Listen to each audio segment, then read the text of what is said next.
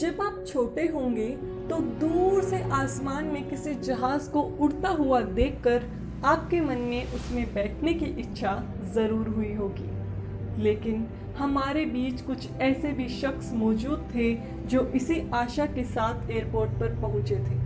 वो एक सुहाने सफ़र की आशा में जहाज़ में बैठे थे, परंतु उनको नहीं मालूम था कि जिस सफ़र को वो सुहाना समझ रहे थे, वो बेहद ही रहस्यमय सफ़र साबित होने वाला था। वो उनकी ज़िंदगी का आखिरी सफ़र साबित होने वाला था। जी हाँ हम बात कर रहे हैं एक ऐसे जहाज़ की, जो दो सौ उनतालीस लोगों के साथ आसमान से अचानक गायब हो गया और आज तक नहीं मिला। कभी कभी दुनिया में ऐसी घटनाएँ भी घट जाती हैं जिस पर यकीन करना मुश्किल हो जाता है। एक ऐसी ही घटना साल 2014 में घटी थी, जो अब तक दुनिया भर के लोगों के लिए एक रहस्य ही बना हुआ है। दरअसल, मलेशिया एयरलाइंस का एक विमान दो सौ उनतालीस लोगों के साथ आसमान से ही अचानक गायब हो गया था। इस रहस्यमय घटना को सात साल होने वाले हैं, लेकिन इसका सुराग आज तक किसी को नहीं मिला है। वो 8 मार्च 2014 का दिन था। मलेशिया एयरलाइंस के विमान एम एच ने मलेशिया से उड़ान भरी।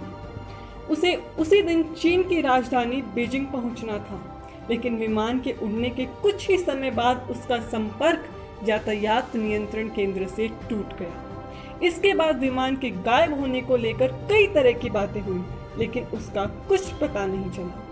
पहले ये अंदाज़ा लगाया गया कि शायद विमान को आतंकियों ने हाईजैक कर लिया है, लेकिन फिर बाद में इस तरह के कोई संकेत नहीं मिले। इसके बाद फिर यह माना गया कि शायद विमान कहीं दुर्घटनाग्रस्त हो गया होगा। इसको लेकर फिर तलाशी अभियान शुरू हुआ। कई महीनों तक और कई देशों में विमान की खोजबीन चलती रही, लेकिन कुछ हाथ नहीं लगा।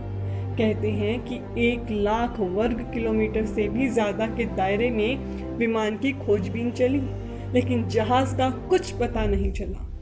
किसी विमान को खोजने का यह इतिहास में अब तक का सबसे लंबा अभियान था। इसमें करोड़ों रुपए खर्च हुए थे।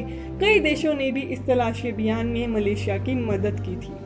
इसके बाद भी एम एच को ढूंढा नहीं जा सका। जानकारी के मुताबिक इस विमान में कुल दो लोग सवार थे जिसमें दो सौ सत्ताईस यात्रियों के साथ साथ 12, 12 चालक दल के सदस्य भी शामिल थे। इनमें सबसे ज़्यादा संख्या चीन के यात्रियों की थी उसके बाद मलेशिया की। कहते हैं कि आखिरी बार विमान को हिंद महासागर के ऊपर उड़ान भरते हुए पाया गया था लेकिन उसके बाद वो अचानक रडार की पकड़ से बाहर हो गए। इसके बाद उसका किसी को कुछ पता नहीं चला। इस तरफ़ से निराशा मिलने के बाद थक हार कर जनवरी 2017 में विमान का तलाशी अभियान भी आधिकारिक रूप से बंद कर दिया गया था। इस विमान के पायलट जहारी अहमद शाह थे।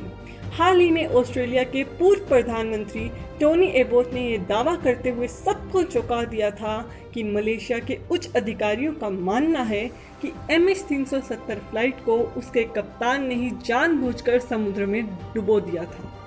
उनका दावा था कि कप्तान आत्मघाती था, जिसने विमान में सवार सभी लोगों की जान ले ली। हालाँकि अपने इस दावे से संबंधित कोई सबूत उन्होंने पेश नहीं किया था। इस तरह उनका दावा भी महज एक अनुमान ही माना जा रहा है। इस विमान का गायब होना अब भी एक अनसुलझी पहेली ही बना हुआ है। तो आज के इस एपिसोड में इतना ही। मिलते हैं एक नए एपिसोड में, एक नई रहस्यमय घटना के साथ। बने रहिए हमारे साथ।